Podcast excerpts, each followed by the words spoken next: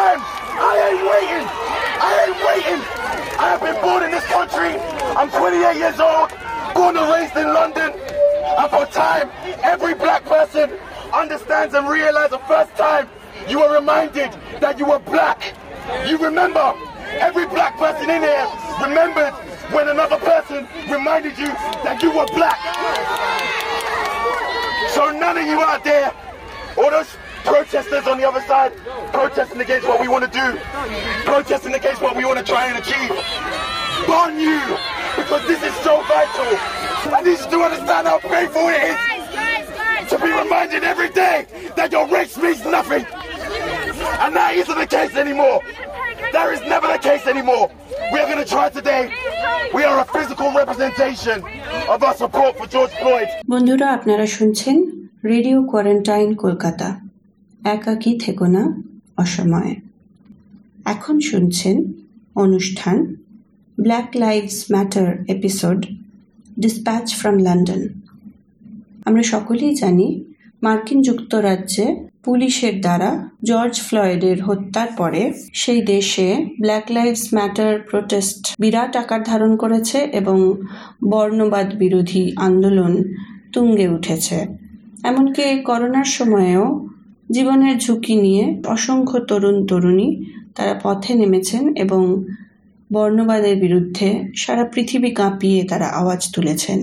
বর্ণবাদের বিরুদ্ধে মার্কিন যুক্তরাজ্যে কালো মানুষের লড়াই বহু পুরনো, কিন্তু বর্তমান সময়ে এই যে ব্ল্যাক লাইভস ম্যাটার প্রতিবাদগুলি বা প্রতিরোধ আবার নতুন করে উঠে এসেছে, তা বর্ণবাদ বিরোধিতার পাশাপাশি এবং তার সাথে এক করে সাম্রাজ্যবাদ বিরোধিতা এবং উপনিবেশবাদ বিরোধিতার কথাও খুব সজোরে সামনে এনেছে এবং একই সাথে এই প্রতিবাদগুলি পুঁজিবাদের বিরুদ্ধেও, বর্তমান পুঁজিবাদের বিরুদ্ধেও কিন্তু খুব জোরে আওয়াজ তুলেছে। আমরা দেখতে পেয়েছি যে সেখানে ইতিহাসকেও প্রশ্ন করা হয়েছে। ইতিহাসের হিরো যারা, তথাকথিত জাতীয় আইকন, তাদের বর্ণবাদী অতীতকে তুলে এনে তাদেরকে কেন ন্যাশনাল হিরো বা জাতীয় আইকন করা হয়েছে সেই প্রশ্ন উঠিয়েছেন এখনকার আন্দোলনকারীরা এবং তারা একটি মূর্তি ভাঙা আন্দোলনও সংগঠিত করেছেন, যেটি ছড়িয়ে গেছে মার্কিন যুক্তরাজ্য থেকে ইউরোপের বিভিন্ন অংশে, বিশেষ করে বিশেষ করে যার মধ্যে ব্রিটেন একটি গুরুত্বপূর্ণ ভৌগোলিক অবস্থান।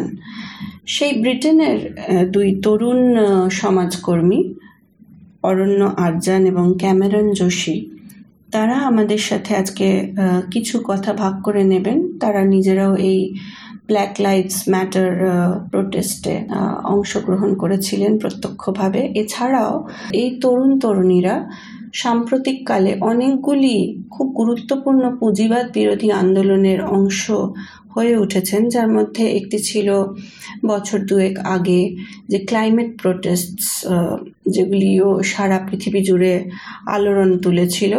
যেখানে পরিবেশ নিয়ে প্রশ্ন করা হচ্ছে, পরিবেশ বাঁচানোর কথা বলা হচ্ছে। কিন্তু শুধু পরিবেশ বাঁচানোর কথাই নয়, সেটার সাথে এই পুঁজিবাদী কাঠামো, এই নব উদারবাদী কাঠামো, সেটা যে কি অবশ্যম্ভাবীভাবে পরিবেশ বিধ্বংসী, সেই যোগাযোগগুলিকে তুলে আনা হচ্ছে এবং সবশেষে পরিবেশ যদি বাঁচাতেই হয়, তবে এই ব্যবস্থা বদল করতে হবে। কীভাবে এই ব্যবস্থা বদল করতে হবে? সেই কথা তুলে আনছে, সাম্যবাদী দুনিয়ার কথা তুলে আনছে। এই সমস্ত প্রোটেস্টেও আমাদের এই তরুণ দুই আলোচক তারা অংশ নিয়েছিলেন। সেই সময়ের অভিজ্ঞতা তাদেরকে অনেকটাই অনেকটাই পরিণত করে তুলেছিল রাজনৈতিকভাবে তাদের তাদের প্রজন্মকে বলা যেতে পারে। এবং তারা তারপরে আজকের দিনে এই ব্ল্যাক লাইভস ম্যাটার প্রোটেস্টেরও অংশ হয়েছেন। তো এই সাম্প্রতিক আন্দোলনগুলি নিয়েও তাদের আলোচনায় আজকে কথা উঠে আসবে। আসুন আমরা শুনি আজকের এখনকার অনুষ্ঠান black lives matter episode dispatch from London শুনছেন, রেডিও কোয়ারেন্টাইন কলকাতা, একাকী থেকো না অসময়। Hello and welcome. My name's Arjan, And I'm Cameron. and we are part of Global Justice Rebellion. Uh, today, we are bringing you a dispatch from London about the recent Black Lives Matter protests, um, our experiences of them as activists of South Asian descent living in London, um, our thoughts about the political processes involved and the conversations around race uh, and protest in the UK right now, as well as beyond, of course, and our thoughts on what might be next. So I hope you enjoy. So just to start with, maybe we want to introduce ourselves very briefly. Do you want to do you want to go first, Cameron? Yeah, sure. Um, so my name's Cameron. Uh, I am a young person, so I'm 24. I live in London, um, and I've been sort of in activist movements for about two, two and a half years. Uh, right now, I mainly do stuff with, as Arjan said, Global Justice Rebellion, which is an environmental justice group. Um, and um, I'm half Indian, so my dad, uh, his family are originally from Gujarat in uh, in West India, uh, but they lived in Tanzania and other East African countries for almost hundred years, um, and they came here in the seventies. Uh, and yeah, I think I think that's me pretty much. Uh, আমার নাম Arjan, আমার নাম অরণ্য, uh, but everyone calls me Arjan. I am Bangali and I've grown up in London, but I've moved back to Calcutta. I've moved back and forth uh, between the two places um, for the most of my life. I've been living back in London now for a little over six years. Um, and yeah, we've been involved with Global Justice Rebellion, Cameron and I, uh, since last September in the lead up to the big climate protests uh, that happened in London last October. And work that we've been doing as a group um, is finding those links between climate change and race and colonialism.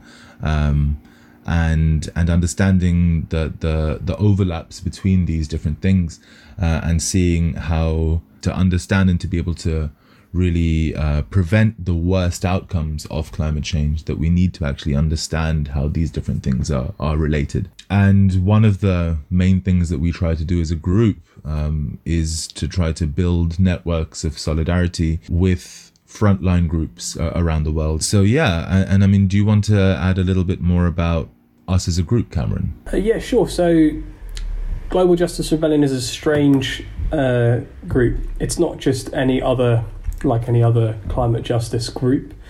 We were basically formed in the aftermath of a huge group here in the UK called Extinction Rebellion. Um, they basically started to pioneer uh, non-violent civil disobedience uh, as a reaction to how serious the climate crisis was getting and how serious the inaction was getting uh, among different powers and government and the corporate world. But this movement was really, really criticised for a long time because it basically didn't want to appear political and it certainly did not want to appear left wing. So it rested on respectability politics, it rested on appeals to conservatives, uh, in order to build its movement. And that was really, it also rested on a good relationship with the police. These things really were controversial, and lots of people cri- criticised XR, which is Extinction Rebellion, but Global Justice Rebellion was founded as a way to sort of practically engage because XR brought a huge wave of civil disobedience. It wasn't it wasn't good enough to just criticize. We had to go there and just sort of make the change that we needed and try and build the type of XR that we wanted to see. And we took part in uh, a rebellion last October. Rebellion being a week of action, um, and we're doing pretty well, I'd say. There are loads of activists within Extinction Rebellion who are new to the whole thing, new to activism, uh, and they are moved and really motivated by our climate justice perspective. And it's really beginning to filter through to the rest of the movement um, just in the last few weeks, uh, which I, I think is an amazing success of ours. Excellent. And uh, yeah, we will go further into sort of what the future uh, might hold in terms of both Global Justice Rebellion as well as um, the Black Lives Matter protests. Um, but we'll get into that a little bit further into into this episode. Uh, but first, I feel like it would be good for us to give a quick rundown uh, maybe for people who haven't been paying as close attention uh, to the protests, uh, just a quick timeline of, of events, of how things actually, of what's actually happened with these protests. So, I mean, I'm sure most of you probably know this, but just to sort of go through it again, on the on the 25th of May, a man named George Floyd was he used a, a fake $20 note to buy a pack of cigarettes from a from a grocery store in Minneapolis, uh, which is in the Midwest in in the United States.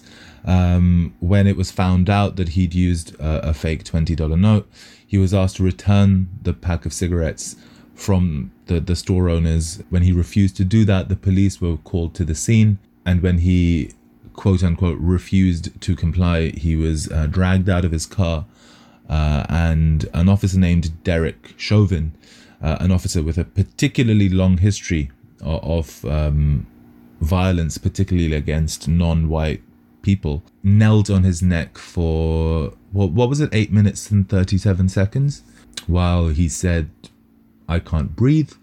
This video, of course, went viral. George Floyd died very shortly after this. There was they they tried to cover up the murder in the immediate aftermath. The initial medical report actually said didn't didn't claim anything about whether the policeman kneeling on his neck actually killed him or not. Um, it just kept things intentionally very vague. They had to do um, a, a, separate third party uh, autopsy um, to actually get the correct um, report of actually what killed him.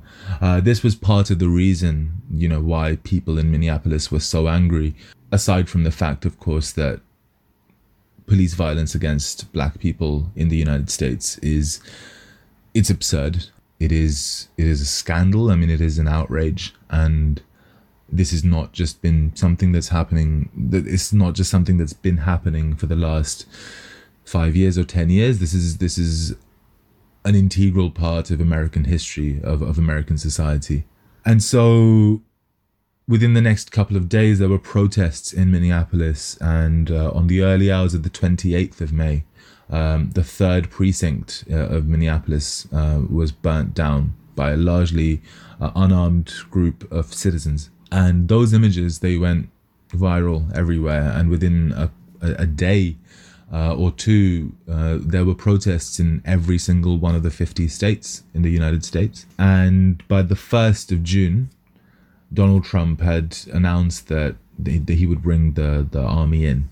Just wanted to, to just wanted to interject briefly. Um, I remember that when the third precinct was burnt down, the the most amazing thing was that polls were commissioned straight after, asking people if they supported that, and more people supported that precinct station being burnt down than viewed either Joe Biden or Donald Trump favorably burning down a police station was more popular at that time than Donald Trump or Joe Biden. I think that's incredible. Mm-hmm.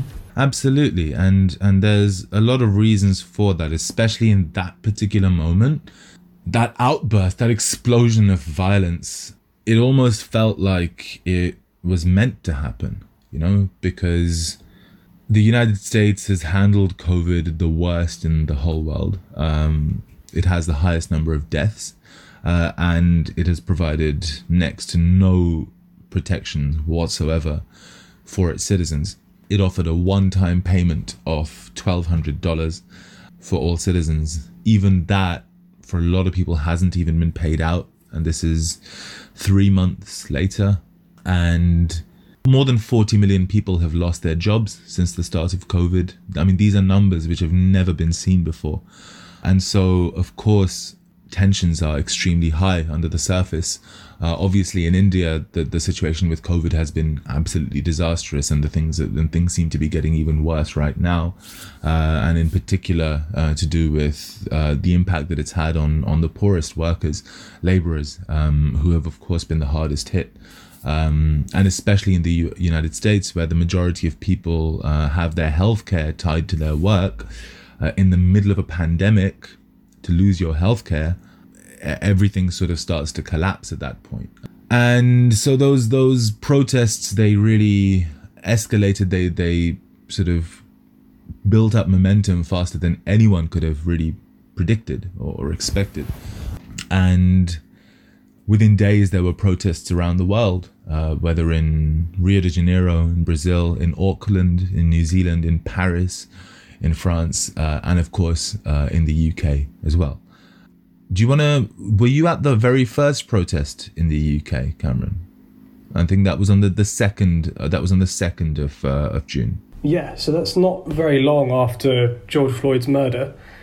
This was still at the time when in the UK we had very strict COVID nineteen measures.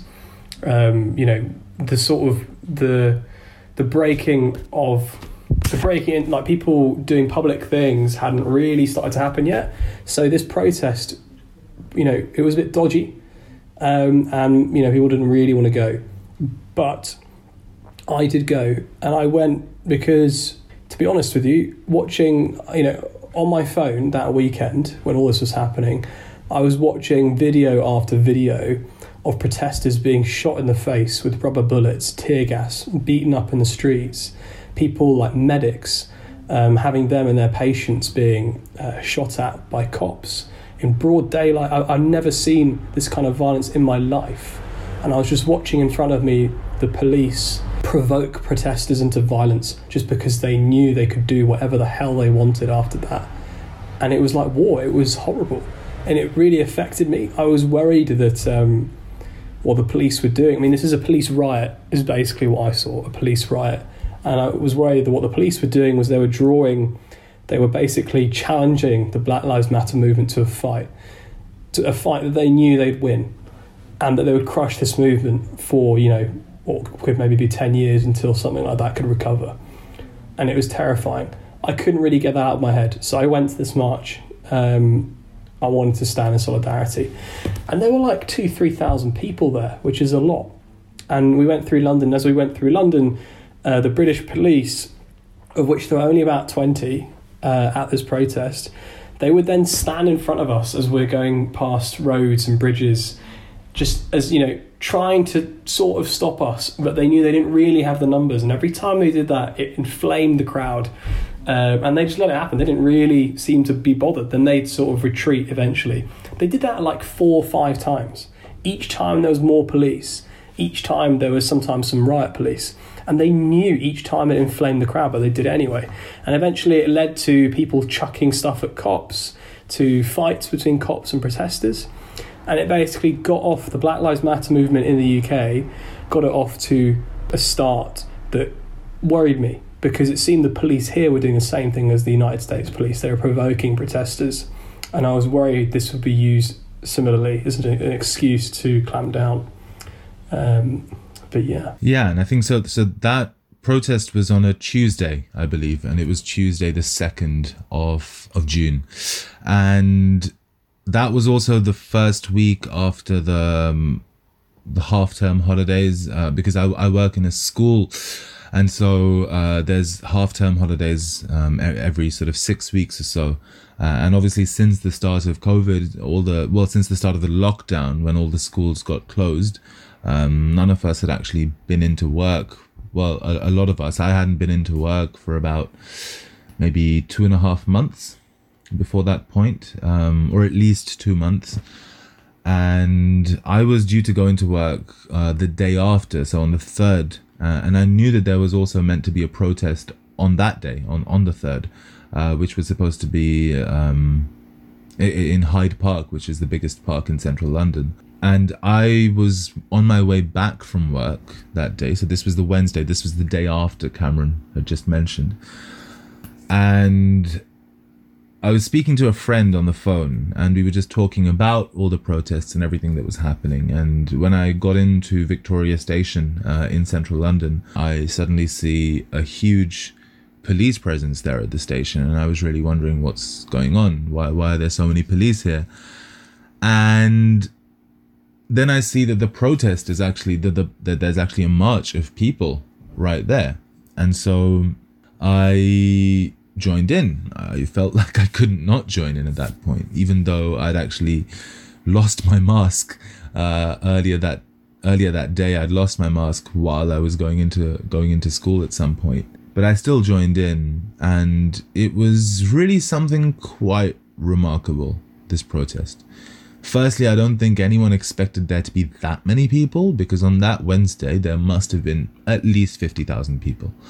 In my nearly 20 years of going to protests in London, um, that was the first time that I'd seen so many young black kids from the council estates, um, which is government housing basically. Um, uh, so many you know, kids from those kinds of backgrounds who were at a protest in central London, which was in itself very encouraging, but also it was just very remarkable. That day, also, uh, quite a famous actor, John Boyega, who's in the the latest Star Wars movies, uh, he was there at that protest, and because he's from South London and um, he's of uh, West African descent. And he was at the protest and he gave an incredibly powerful speech, which, you know, was, was broadcast by, by all the media that evening. I didn't hear the speech myself, right? I, I missed that speech, but I, I saw it later. I didn't stay too long at that protest myself either because I, uh, you know, I'd been working since the morning and I felt very tired, but I knew that there were going to be protests um, in the weekend. So I, I knew I was definitely going to join there. Yeah. Um, just on that. And I think um, that yeah. was the weekend that I saw you, wasn't it, Cameron? Yeah, yeah. protest. Definitely, yeah. We were both there. Um, the protest in Hyde Park, like, I remember taking my friend and we didn't know how large it'd be. So I was telling him, you know, it could be a few hundred people, you know, don't raise your expectations too much. We get there and it's so large that neither of us knew that John Boyega was giving a speech there until it had been reported in the news later. Because what we saw was a huge crowd of people sort of periodically clapping, but we didn't know, we couldn't even see the centre of it. We had no idea what they were clapping about. Um, all we did is just clap as other people clapped in front of us. Um, and apparently it was John Boyega giving a speech, which we had no idea about. But that was how large it was. It had grown massively, uh, which was really incredible. And, you know, I had friends who came who, who basically cried. Um, you know, it was also, I, I'd never seen that amount of public support whenever we marched by, you know, roads and cars would toot their horns, like bus drivers would put out the Black Power salute. It was brilliant, really brilliant. Yeah, and and I mean, especially in London, it's it's obviously. I mean, there were a lot of black people there, which once again, young black people, you know, which was you know great to see. But then it was very, it was a very mixed crowd because it's London, and um, lots of young white people there as well, and lots of people from all sorts of different backgrounds. Um, generally, the crowds were very young, and I think partially this is also to do with COVID, the fact that younger people have much lower risk generally with COVID. So I think younger people felt more more safe, more confident to actually come out to the protests. I think also the fact that everyone had been home for like two and a half months before that point and hadn't really had a chance to see each other, to see their friends, and this was an opportunity to do that without being selfish, you know. and, and there were no other distractions as well, you know. So there's no football happening. There's no uh, there's no pubs and clubs open that people can go to. There's no, you know, restaurants that people can go to at this point. So I mean, there's not really any anything else going on either, you know, to distract people. So on the on the sixth uh, which was the Saturday, that was the time when I saw you for the first time in a few months at, at the protest. Um, and I think there must have been at least 100,000 people in central London that day. It was massive. And basically, the entirety, you know, from both sides of the river at some point was completely packed and you couldn't really you couldn't really move and it was incredibly peaceful you know um, the atmosphere. And i've been to many protests in london and and it was it was very peaceful. And there was there was very much a, a feeling of grief of solidarity but also one of celebration as well i think you know just also celebrating the fact that people were seeing each other again. And it really felt like this was a very important moment. Yeah, we, we knew that at the time that it was so huge because um, I had like people I knew scattered about, the whole thing. There was a guy who came late and he just went to the to Parliament Square where the march was going to end up. Then there were people who were, who were um, still at still at the American embassy where the march started, and they were there at the same time. So, you know, basically a huge huge stretch, the whole length of the march route there were still people at the beginning as people were arriving at the end of it. So that's you know a huge amount of people. Yeah, I mean, I think it, it was a good sort of two mile radius, kind of, which was completely packed and you couldn't move. And uh, then, of course, later that evening, uh, there was a thunderstorm. Uh, and we were on our way back. I was actually with your friend there, um, and uh, we were on our way back to Parliament Square because I think yeah we'd got separated at one point, and then so while we were on the way back, the thunderstorm hit. We hid under a bus stop. Once the rain sort of passed the worst part, we come into uh, Parliament Square and we see that it's very tense. The whole atmosphere there was very tense, and the police had set up two lines of riot police um, on two different sides of the square, and it looked like they were about to start kettling the crowd. Now, what had happened just before that, which we had actually missed, was that the mounted police, or the police on horseback, uh, had actually charged into the crowd just as the thunderstorm actually started. Um, there was absolutely no reason to do this. Everyone who was there on the ground at the time will attest to this that it was not provoked at all. Uh, the police decided to charge into a completely peaceful crowd. And the only reason you do that is to escalate the situation, is to get people to respond. Uh, and of course, when they did that, people started throwing things. And what else can you expect? I'm sorry at that point, you know, when tensions are already extremely high. What else can you actually expect? And uh, one of the police officers' horses, I think, got scared by the thunder and started running. And this police officer hit a lamppost, a traffic light, and she fell. It could have been a pretty bad injury, but it, she's she's okay. Um, and then the horse ran without anyone on it uh, through the crowd and it actually trampled someone over and it injured a protester uh, as well, uh, which is something that you know most people talk about the police officer who was hurt, but there was a protester who was hurt as well, and she.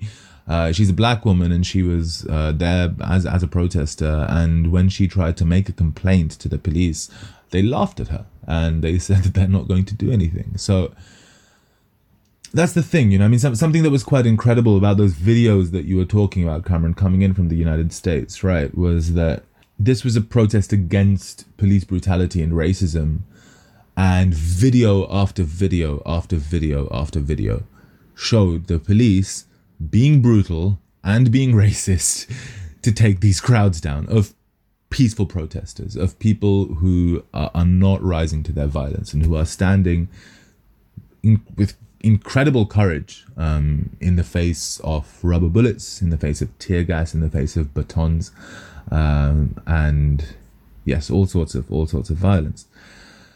So yeah, I mean, I think that the, the very thing that the that the protests were actually supposed to be highlighting were being highlighted in these protests, if that makes any sense. And then, of course, so this was on the 6th and then, then of course on the 7th which was the sunday was probably the biggest thing to happen in the U- in the UK with these protests which is in Bristol um, the statue of Edward Colston, uh, who was one of the worst slave traders. There had been campaigns for a very long time by the citizens of Bristol to actually take it down. There's been petitions after petitions, and nothing had actually happened. And so a bunch of Black Lives Matter protesters in Bristol uh, on the 7th, they tied a rope around the statue, they pulled it down, they dragged the statue, and they dumped it into the into the harbour, into the river, um, which was especially symbolic, given that so many slaves on their way to America in Colston's ships um, had drowned, um, you know, had died and were thrown overboard. I mean, um, like that when when people pull down that statue, um, it was amazing. It's literally the best thing I've seen all year. um, yeah, it's it's like a great moment when you realise that we've got the power. We're defining what people are talking about. Like we've tried to take down the statue for so long, you we, we're just going to go and do it, and everyone's going to have to react to that. Um, and that sort of power, which is you know you see everywhere after that statue came down. Um, you know, it, it's amazing. It's a great feeling, and I think we all remember seeing that statue come down for the first time. Um, and it started a wave of uh, statues throughout the United States being torn down, um, like hundreds and hundreds being torn down, burnt, squished, like chucked into lakes. You know, brilliant. Um, it was a really good turn of events, um, and lots of uh, boroughs here in London were also taking down statues preemptively because they knew that they were going to be they were going to be taken down. You know, eventually. It was just a matter of who's going to do it. And I really think that sort of direct action is a really good game changer, and I'm I'm happy it happened. Yeah, absolutely, and and it wasn't just uh, in the states; it was also in Belgium, for example, with the statue of King Leopold, and. I mean, in the States, you know, there's been a discussion about Confederate statues in the southern states for a very long time. You have to remember that these Confederate statues uh, of these generals in the Confederate uh, in the American Civil War, they were erected uh, long after the Civil War had actually happened, similar to the statue of Colston being put up long after he'd actually died. Uh, they were put up to basically remind black people who were still living there to know their place. Similarly, how um, you know the Ku Klux Klan were formed I mean, there were a couple of different Ku Klux Klans in the in the states, um, but they were mostly formed uh, by con- former Confederate soldiers who, you know, they were so bitter at having lost the Civil War that they wanted to show the black man his place, essentially. And so this conversation has happened in the states for a, for a quite a long time as well. And then you know, things like Christopher Columbus as well. You know. Um, and uh, you know C- Columbus Day, for example, um, you know, which is celebrated in the U.S. That's been a huge hot topic of debate as well. But when this happened, in my eyes, I mean, something quite interesting that that we saw was the sort of difference in response to statues being taken down over here as opposed to the states. And I think this is where that discussion, bet- that that conversation around race uh, both in the UK and the US, and, and the differences in those really started to kind of become more clear than ever. In the States, it feels like it's easier to actually have the conversation, even though the forms that racism take are in many ways more more brutal, more violent, and more people are killed because of it. But at least there is acknowledgement that there is a problem there in the first place. Whereas over here, the number of people who started clutching their pearls, who started uh, hand wringing about the statue being taken down of, of a notorious slave trader, you know, who's been who's responsible for the deaths of tens of thousands of people and and an Ill, incalculable amount of damage. So many people started to talk about how, oh no, you know, the statue should have been taken down, you know, but that's not the right way to do it. And it once again started to become about the process and it started to become about, you know, respectability politics, you know, which is something that I think you were talking about before. This discussion uh, about the statues and about, you know, and that, then of course, immediately at that point, questions of Winston Churchill come up. And obviously it's it's quite interesting that we're recording this for an Indian audience. Uh, where obviously for a largely Bengali audience, and so uh, Churchill has a very different connotation there, uh, of course, than than he does over here. And Churchill is on the five pound note over here, and he's a he's a national hero. Even though there has been a lot of debate, a lot of discussion about you know what his status is and what his legacy is, uh, with the Bengal famine in particular as well. আমার দুঃখের অন্ত নাই দুঃখ কার কাছে জানাই? আমার সুখের সপর ভাঙলো রে এই সুরাই বাজারি। ও ভাই রে ভাই, ও তেরোশো পঞ্চাশের কথা মনে কি কেউর পরে গো মনে কেউর পরে আরে ক্ষুধার জ্বালায় বুকের সাওয়াল ও ক্ষুধার জ্বালায় বুকের সাওয়াল মায়ে বিক্রি করে রে সুরাই বাজারে And what happened the week after th- those two protests that we talked about on the on the sixth and the seventh? On the thirteenth, there was a fascist counter protest of people protecting statues in London. Yeah, so uh, after those the first few weekends of protests, uh, Tommy Robinson, who is essentially like a well-known far right uh, spokesperson, activist, um, thug as well. He's been uh, convicted of violent crime a few times. Um, he basically And put out and fraud and fraud, no doubt. and, yeah. and mortgage fraud. Wow. He um, he put out a a video saying, you know what, uh, screw these protesters. Are they going to take down Churchill, who is you know somewhat sacred in their circles? So, and he was like, you know, let's mobilise and we'll bring people down uh, to fight these people. So he's going to bring uh, fascists uh, and thugs down to London uh, to basically fight the Black Lives Matter protesters, who are, who are vast majority are Generation Z kids. So they're kids younger than me who are in their early 20s or late teens. Um, and these are, you know, football hooligans that Tom Robinson is trying to mobilise. And it happened. But in the lead up, Black Lives Matter cancelled their march for safety reasons. They moved it to the next day um, to avoid Tommy, Rom- Tommy Robinson's goons. So I think that was a really good move because what happened then is Tommy Robinson's goons came down and like the difference Not Tommy Robinson. Tommy Robinson didn't come. Tommy Robinson didn't come. He stayed at his home. goons did, and the difference between them and us was on display for everyone to see. They pissed everywhere. They were drinking. They did not have any any real ideology. They were screaming racial slurs, beating up people in the streets, attacking police officers. No one is really, you know, able to sort of take their side in this in this like argument. So they'd really shown themselves to be like the kind of horrific people they are.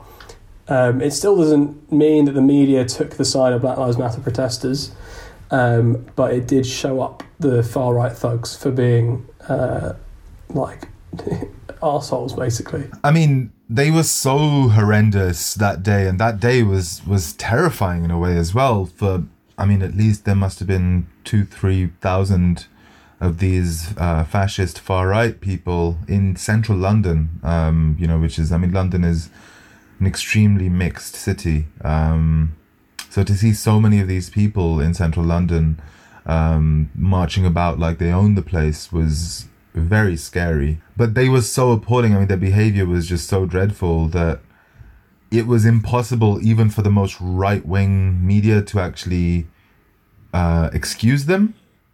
But of course, like Cameron mentioned, that does not mean that they took the side of Black Lives Matter either. They tried to, of course, make a, a false equivalence. You know, that so they they tried to say, oh, but the Black Lives Matter protesters were also violent, and you know they they would show clips of you know protesters throwing things at horses. When, like I mentioned, people were throwing things at horses once they had been charged, like they had been used to charge into the crowd. So almost in pretty much every single instance, I mean, it's it's unprovoked violence, and then you know what whatever happens after that that is what people catch on camera and even even sort of beyond that i mean if you actually look at the record you know something that happened sort of right in the middle of these protests was there was a report about the impact of covid on well just the general impact of covid but especially uh, in relation to its impact on minority ethnic communities.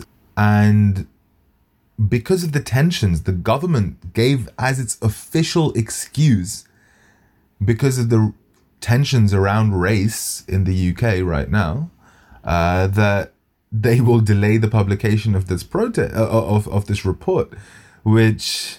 I mean, if, if they don't think that that's going to make the tensions even worse, I don't know what they're thinking. So obviously they they got a lot of backlash from that, and they re- released the report the next day. And when they released the report, of course, it showed that uh, black and brown people have been vastly disproportionately affected uh, by COVID. Bangladeshi men, in particular, uh, were found to be twice as likely to die of COVID than than um, than than the average, and so. I mean, these things were also obviously adding to the tension when you look at the fact that during the uh, period of COVID lockdown, you know, when it was you could get fined for going out of the house uh, without a reason. Black and brown people received fines twice as much as white people during this time. And why? It's because the police were policing largely black and brown areas because they considered them to be high crime areas, even though breaking COVID quarantine lockdown has little or nothing to do with that. So, you know, when you look at the fact that in, in the U, in the UK, the proportion compared to the actual population in the, in the general population, the proportion of black people in uh, prisons, for example, is higher than in the United States. The I think something like fifty percent of young offenders, so below eighteen, are from black and brown communities. Um, even though black people only make up, I think, what is it, three percent of the British population, and yeah, I mean, so it's completely disproportionate. You know, the representation, uh, you know, within the criminal justice system at the hands of you know police brutality, police violence. I mean, since the mid '90s, uh, more than 150 uh, people have black and brown people have been killed under police custody, and there's not been a single prosecution. Uh, every single time, the police officers have been acquitted, and that's because there's an internal review which is done by the police. So obviously, you know, they, they don't find their own guilty ever. The, the biggest example of this was, of course, in 2011 when the killing of uh, Mark Duggan sparked riots which um, spread throughout the whole country within a couple of days. Do you remember much about the riots yourself? I was, uh, I was like, what was I, sixteen or something? So, so I don't really know. Um, I remember them happening, um, but I don't, I don't remember much political analysis of it at that time. But yeah, I mean, as like, as as people of Indian heritage, this like it's been it's not been strange. It's just I think we occupy like a like just a, a unique position in this. Mm-hmm. So we're not in, obviously included uh, when we talk about Black Lives Matter, obviously. Um, and I think it was years and years ago when I realised that, you know, because a lot of people still think about racism as between white and non-white people, um, but actually, you know, black people not only have a unique experience, but are uniquely worse, far worse everywhere compared to everyone else. So their experience of racism is worse. Um, and also, there is racism against black people in lots of different non white communities. So the Indian diaspora is one good example of this. Um, my family is, is an example of that as well. So, from the perspective of black people, when we're talking about Black Lives Matter, that's something that's that's said in protest, not just to uh, the white establishment, but to communities up and down the UK that discriminate against black people. Um, and looking at white people in uh, in their communities, you know, they have to they have to challenge racism when it pops up, and it's you know always going to pop up when a non-white person you know isn't in the room. So you know, challenging racism relies on having allies in other communities um, who will who will challenge it in their own areas uh, and communities.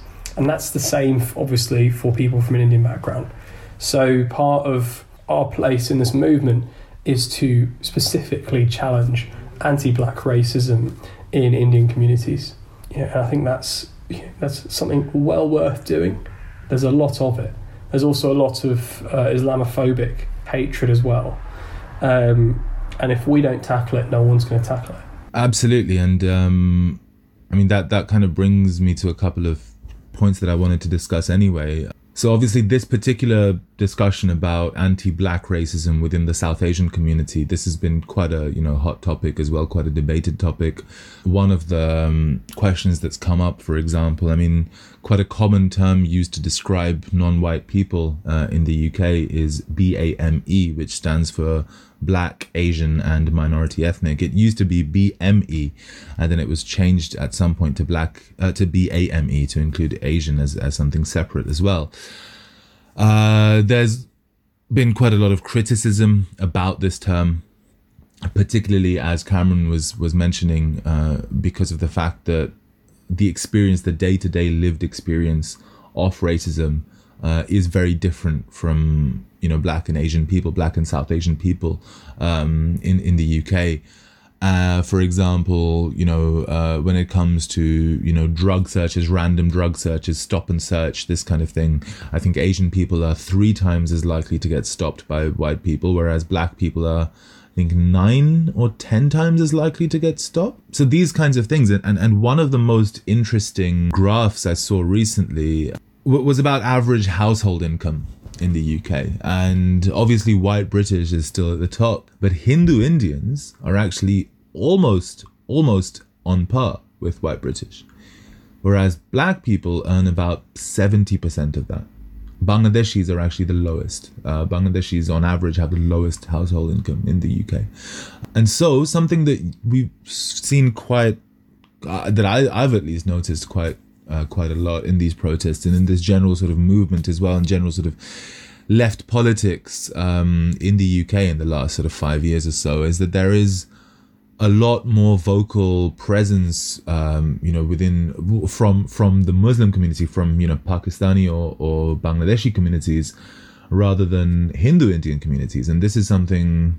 It's quite noticeable actually because there there are a lot of Hindu Indians living in the UK, obviously, but I don't know what to say, very little support coming from those communities in these kinds of protests. And something that, that you mentioned earlier, Cameron, that I wanted to kind of get back to you on as well, is is about the question of the East African um, Indian diaspora in particular.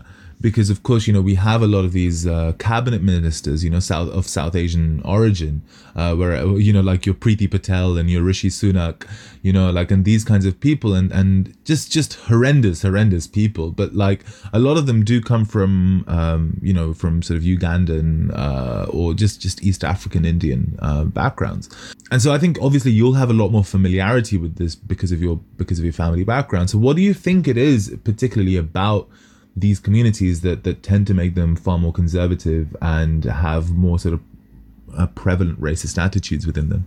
Well, I think um, so. I should, I should preface this by saying that, like, in in in how I think, in most of my experiences, um, and looking at my life as a whole, I'm predominantly like a British person. I don't I don't particularly know um, a huge amount about the Indian culture that is half my family, which is a really strange thing, but that's just somehow been my life. Um, but I do think I know the answer to this. Um, so, like my my um, my Indian half of my family, when my mum or my dad, so their son, when he married my mum, they didn't speak to them for years until I was born. And They didn't speak to them because my mum's Iranian. She's not Muslim.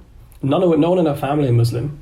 Uh, they fled the Iranian uh, Islamic Revolution, but because they were Iranian, my Indian half of the family didn't speak to them because they don't like Muslims.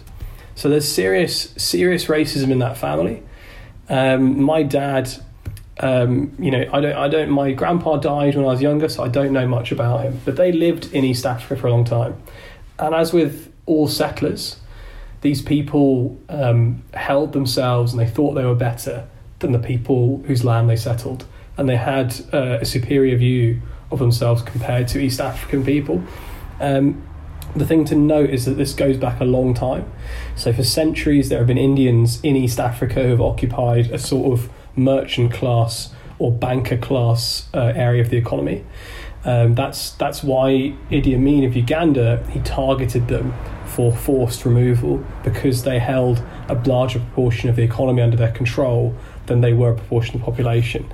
Um, so Indians throughout East Africa are not only settlers, they have disproportionate economic uh, control, um, and they were sort of used by the British, who control East Africa, to divide and rule and create their own sort of uh, mini settler elite. Um, and I, you know, and I don't, I have never. Um, this is something I have to I have to deal with, as in I have to change. I've never really talked to my uh, daddy ma, my grandma, about her attitudes to black people because I don't want to. I don't want to hear what they are. Um, but I know I have to do my bit uh, in trying to change views in the South Asian community.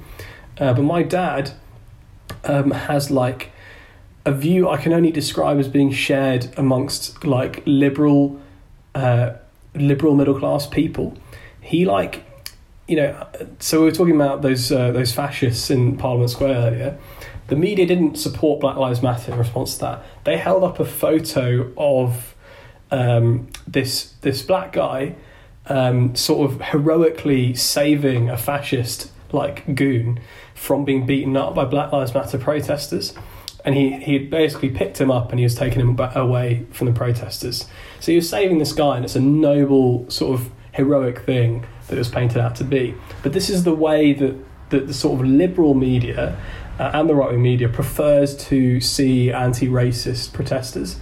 They want us to do, in the face of extreme violence, systemic violence, systemic economic discrimination, they want us to basically uphold the most noble aspects of human nature, be absolutely, uh, you know, kind and um, and like uh, benevolent in the face of that.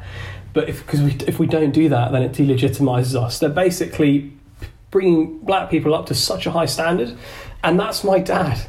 My dad is like that. He basically thinks that um, you know he, he really thinks that the the best sort of um, you know downtrodden person is the type of person that serves his role, be it as a servant or you know as like uh, as a worker does it faithfully and, and politely what a lovely guy like that's you know that's his that's the type of uh, you know oppressed person that he likes in particular.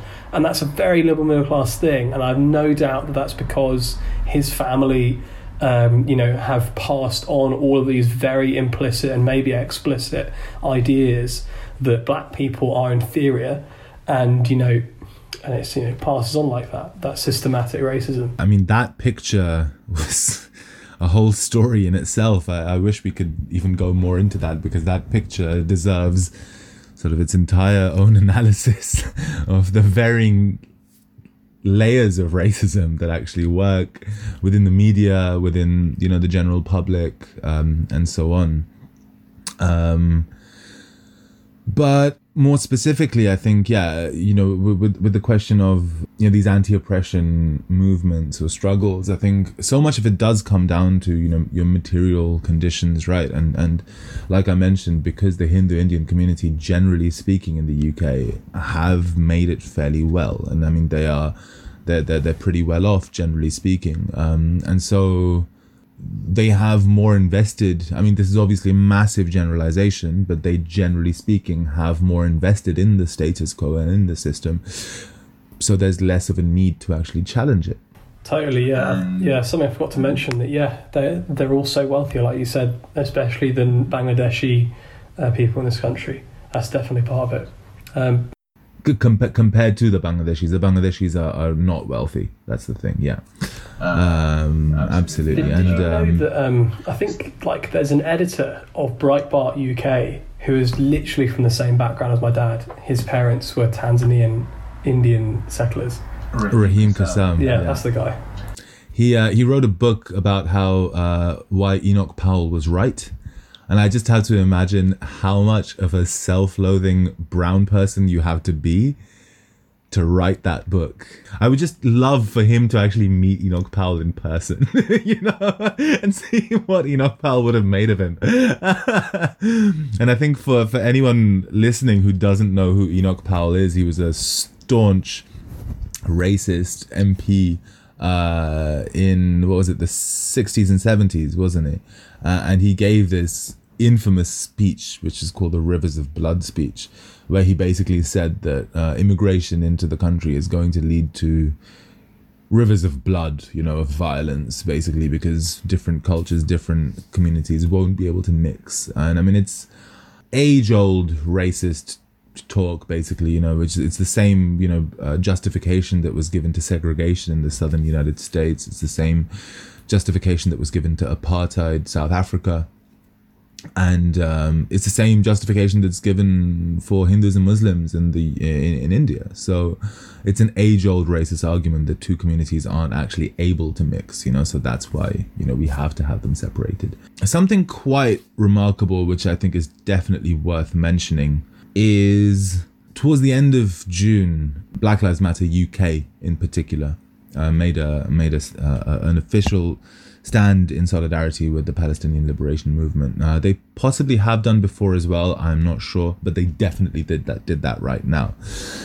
Now, I think the whole discussion around anti-Semitism and Israel Palestine and all of these things are so complicated and they are so that whole discussion has been so deeply damaged in the UK, especially in the last four or five years with Jeremy Corbyn's Labour Party and the way that it was used to actually bring down um, the Labour Party.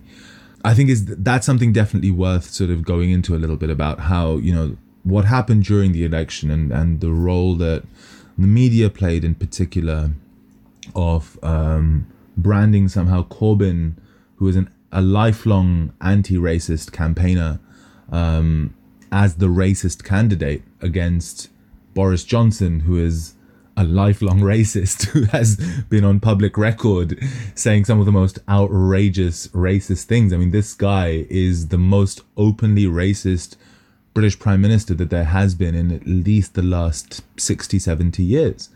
And somehow Jeremy Corbyn, who is, like I said, one of the most committed anti racists in British politics, to be branded as the racist candidate against that, it completely ruined and and irreparably damaged the discussion around race in this country forever. Yeah, um, like it's it's a new. It seems to be a bit of a new phenomenon that we see more. I don't know about the rest of the world, but we see it in the UK, which is where like one section of uh, one ethnic minority group uh, is basically used against like racism against them. It's twisted against uh, movements that are anti-racist. So in this case, um, the whole discussion of anti-Semitism, like whilst you know it definitely exists on the left as it does everywhere else, um, and it has its own sort of uh, special forms on the left, and definitely needs to be called out on the left. Um, it's only brought to prominence and being used because the media and the politicians, most of them, uh, just don't like the left. They don't call out anti-Semitism uh, in their own organisations, let alone on their own side of the political spectrum. They they will not even talk about Islamophobia, which is so so prevalent in this country. Um, so it's clear it's like you know being used disingenuously against against you know everyone, including Jewish people in this country. Um, and yeah, and it's been used against Black Lives Matter, which is crazy. So they put out a statement saying, um, like, we are in, like, you know, we're basically in, in giving unconditional solidarity to the Palestinians who are having their land carved up right now. Um, and they said, as part of that, I think it was like, um, it was basically they said as part of that they implied that there is uh, there is basically um, there is a lot of pushback. A silencing. Silence, yeah. There's there is There's- silencing. there's a silencing, That, yeah. And like that was picked up on by people and saying like this is this is anti-Semitic nonsense. It's not. I mean, it's not all. There have been like councils, local councils that have been uh, that have like um, excluded BDS uh, organisers from using their facilities. Basically, like this this sort of um, uh, anti-Palestinian like uh, organizing and views uh, masks up as as protecting Jews from anti-Semitism quite a lot, um, and it's like very typical of like the white middle class and media class to focus on that rather than focus on the fact that you know anti-black racism in the United States has parallels with anti-Palestinian racism in Israel. You know, on the fact that look at what's happening in Israel. People are being shoved out of their homes, brought to worse land, like forced to to um, forced to survive on less and less. And this can be said the same of the same can be said of black people in the United States, whose like household wealth has stayed the same or gone down since the civil rights era. You know, whose income compared to white people has stayed the same. You know, who who tens and millions of these people have gone to prison for possession of drugs, which are now becoming legal across the United States. Um, but you know, small, tiny convictions like this, you can make an, you can make comparisons. But this isn't the sort of thing that's that's on the agenda. As important as that is, it is you know that particular word you used implies that there's some sort of like conspiracy, uh, and that's that's anti-Semitic. If you look at you know um, historic black leaders like Malcolm X, like Fred Hampton, especially the more militant, um, you know, black civil rights leaders, um, they made it a very clear point that you know the the fate of black people in the United States is very similar to the fate of Palestinians in uh, it, well in Palestine because um, once you understand that black people, especially in the states, exist more as subjects of an internal colonial repression, then I think things start to become a little bit clearer. You know, in terms of what these structures of oppression actually are the kinds of the, the means of repression you know use, using the police of of um, you know sending people to jail for completely innocuous crimes um, for you know really disproportionate sentencing all of these kinds of things um, you know just the brutality at the hands of the police and so on these are practices you know which have in the past been used by colonial powers in the colonies to actually maintain the colonies. And these are the exact same practices which are then brought back home and used on your own citizens. And it just happens to be a particular type of citizen that you use those practices on. And so once you sort of understand that, um, I think the, the, those kinds of movements of solidarity can be built. Uh, there's a huge amount of um, parallels also, not just with uh, the the US, but also with apartheid South Africa. I mean, there's there's also been an there's been a concerted attempt by um, by the Israeli government, uh, whether in the UK or in the US, to basically brand any form of pro-Palestinian activism as anti-Semitic. Um, in the US, it's gone as crazy as, for example, you know that in certain states, everyone has to pledge an allegiance to Israel. Uh, a, a, teacher was, for example, I think it was in Texas that a teacher was um, was fired from her school for, for refusing to sign this Pledge of Allegiance, which includes things like that you're not allowed to boycott Israel, um, even though you know.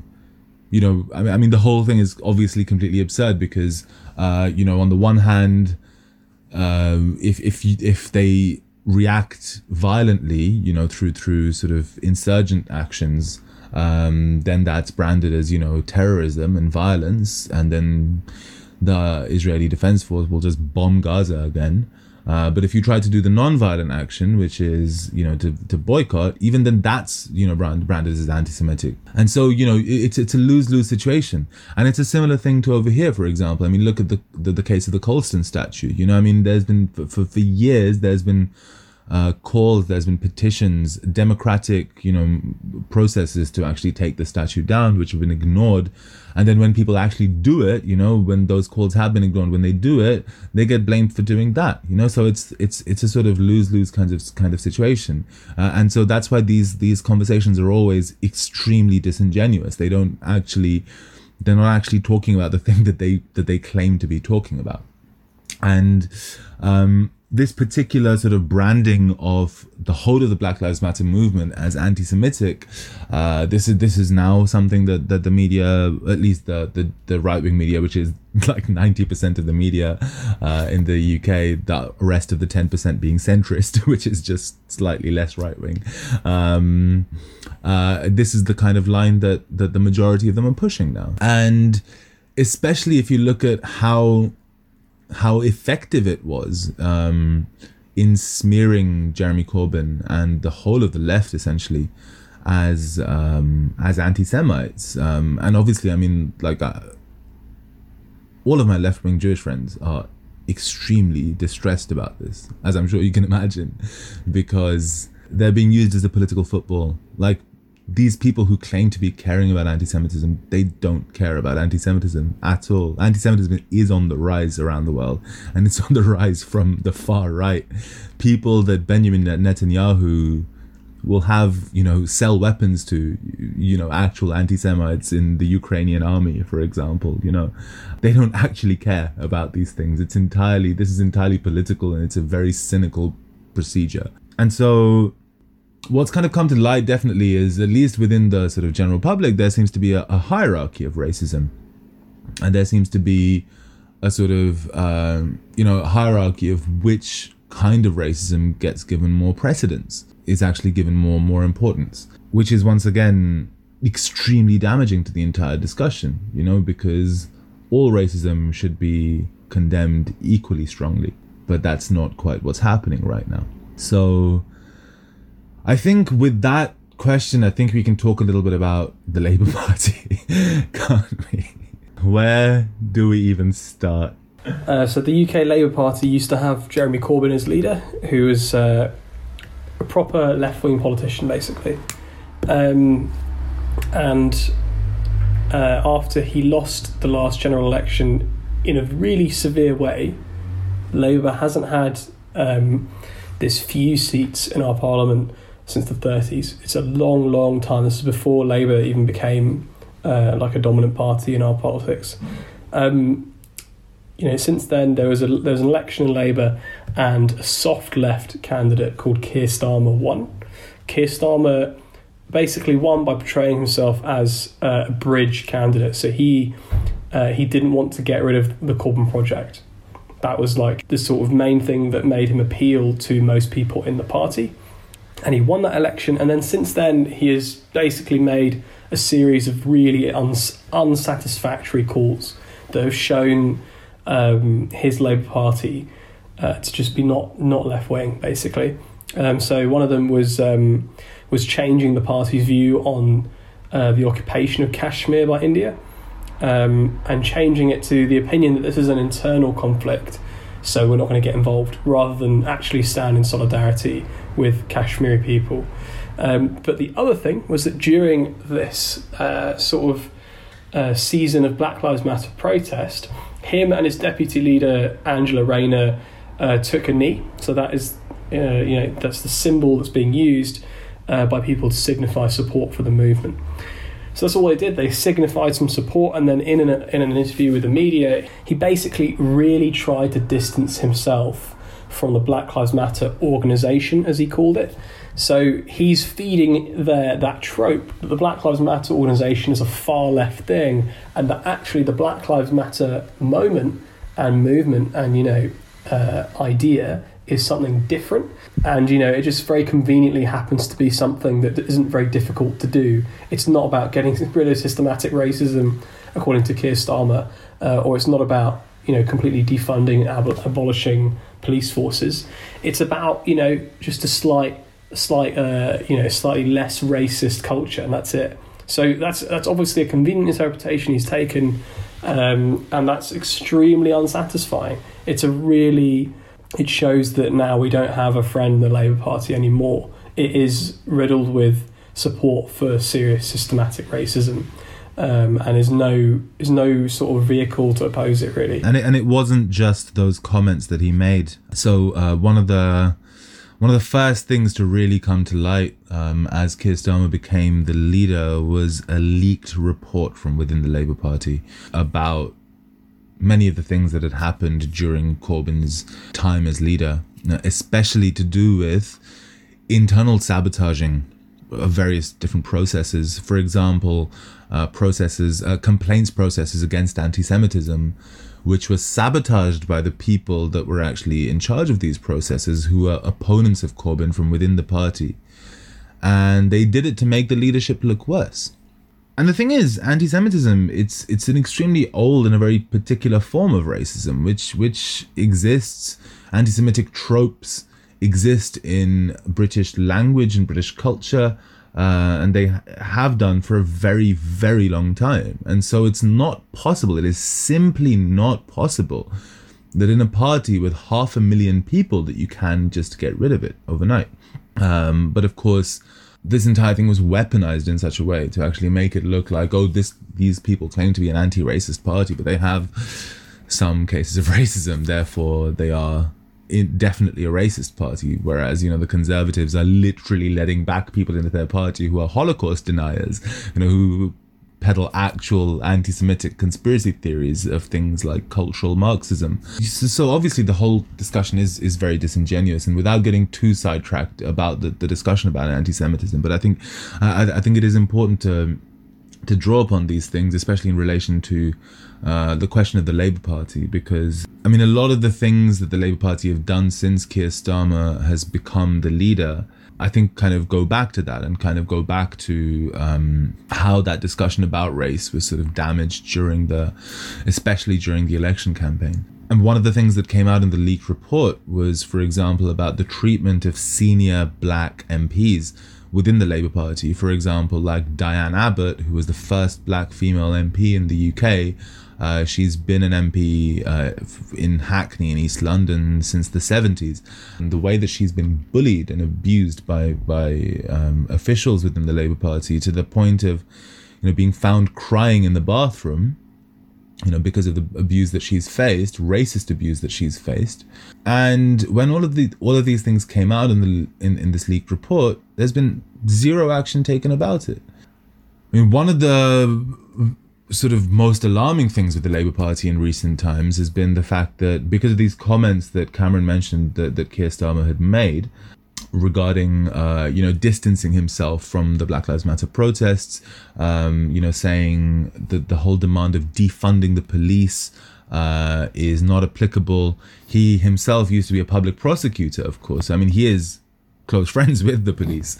Um, and, and so, I mean, he has pretty much pledged his unconditional support to the police, even though the, the police in the UK is, is, is a also a deeply racist institution and and refusing to acknowledge once again you know that there are problems over here i mean one of the main things that he mentioned in that interview is the fact that these protests these black lives matter protests in the wake of george floyd's death are supposedly about george floyd's murder and that's it you know, and, and, about the the situation in the U.S. and and as as if there aren't any sort of uh, applicable you know uh, parallels you know of similar kind of issues um, uh, in the in the UK. So obviously, I mean the, the the one of the biggest sort of issues with this after the comments that he made there was that Nigel Farage, who is one of the sort of most prominent far right politicians in the UK, um, endorsed those comments from Keir Starmer, and especially since then, lots and lots and lots of black and brown people have been leaving the Labour Party to the point that uh, the Labour Party is now um, begging its black and brown members to basically stay, to not to leave. So this is clearly an issue, and it seems very much like uh, the Labour Party has has signalled that they are not willing to stand for the for the black and brown communities in the, in the UK. So just to sort of start wrapping up, maybe we can just very quickly discuss a little bit about what we think might be next. You know, I think with these protests and with the whole situation, the whole discussion around race. I mean, what do you think, Cameron?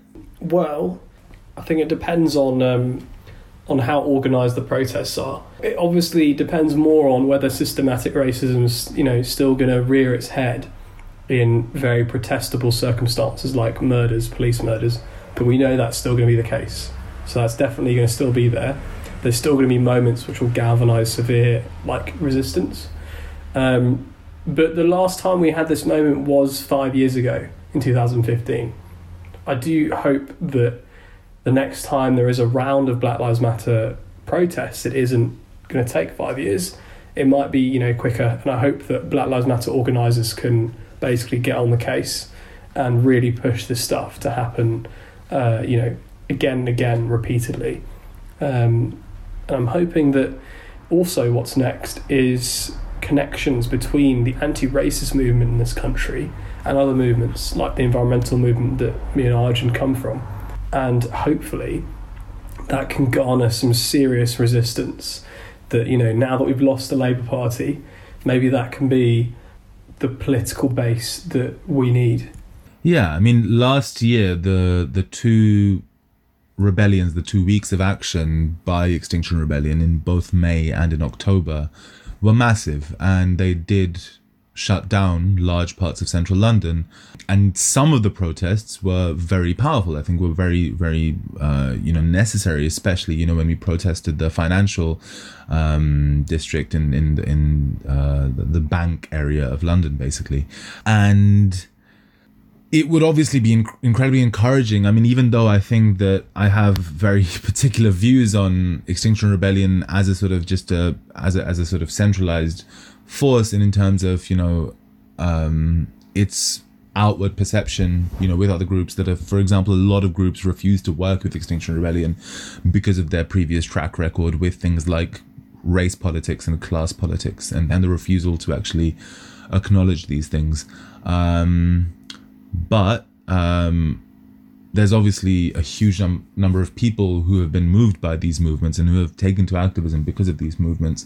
And so if we are genuinely able to harness you know that energy that manpower um, there is a lot of potential there. And um, yeah like like we mentioned earlier you know i think if we if we want to address the questions of climate change unless we discuss you know the the broader issues of race and class and uh, and and geopolitics so colonialism and so on um, then then we simply will not be able to address the, the the things that we need.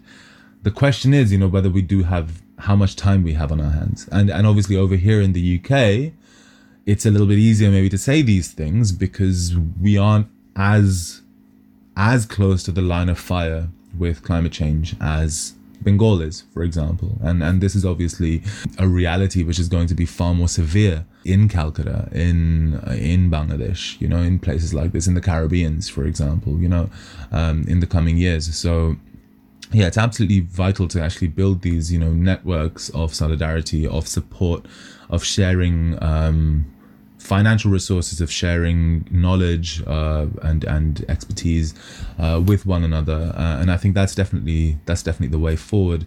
Um, in the UK, while you know the protests have mostly calmed down for the moment, you know there are plans for further protests over the course of the summer, so we're going to have to see which of those exactly materialize. Obviously, with the whole situation with COVID it's all very unclear. Everyone's still very sort of apprehensive of you know organizing things at the moment, but things seem to be moving. So once we know, we'll hopefully be able to maybe you know give a well, hopefully yeah give a give a second update sometime before the end of the summer.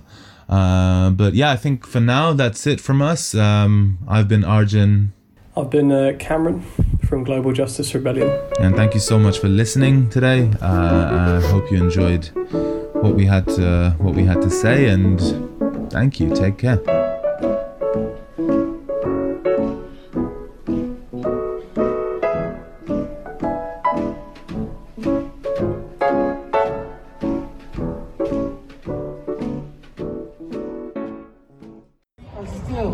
on the long road to freedom.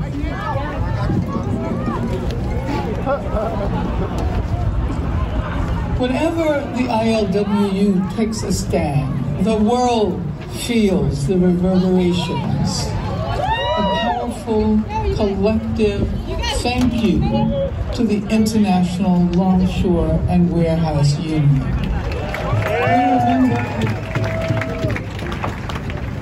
Stands against the internment of Japanese Americans in the 1940s. We applaud the fact that you stood with Martin Luther King and civil rights activists in the 1960s. We know that you radicalized the struggle against South African apartheid in the 1980s.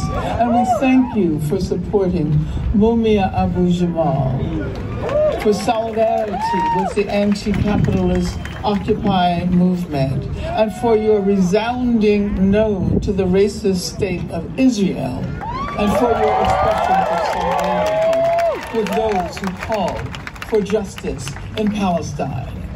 And thank you especially now for speaking out against the brutal racist murderers of George Floyd, Breonna Taylor, Ahmaud Arbery, Rayshard Brooks, and the many others whose lives have been claimed by the structural violence of racism.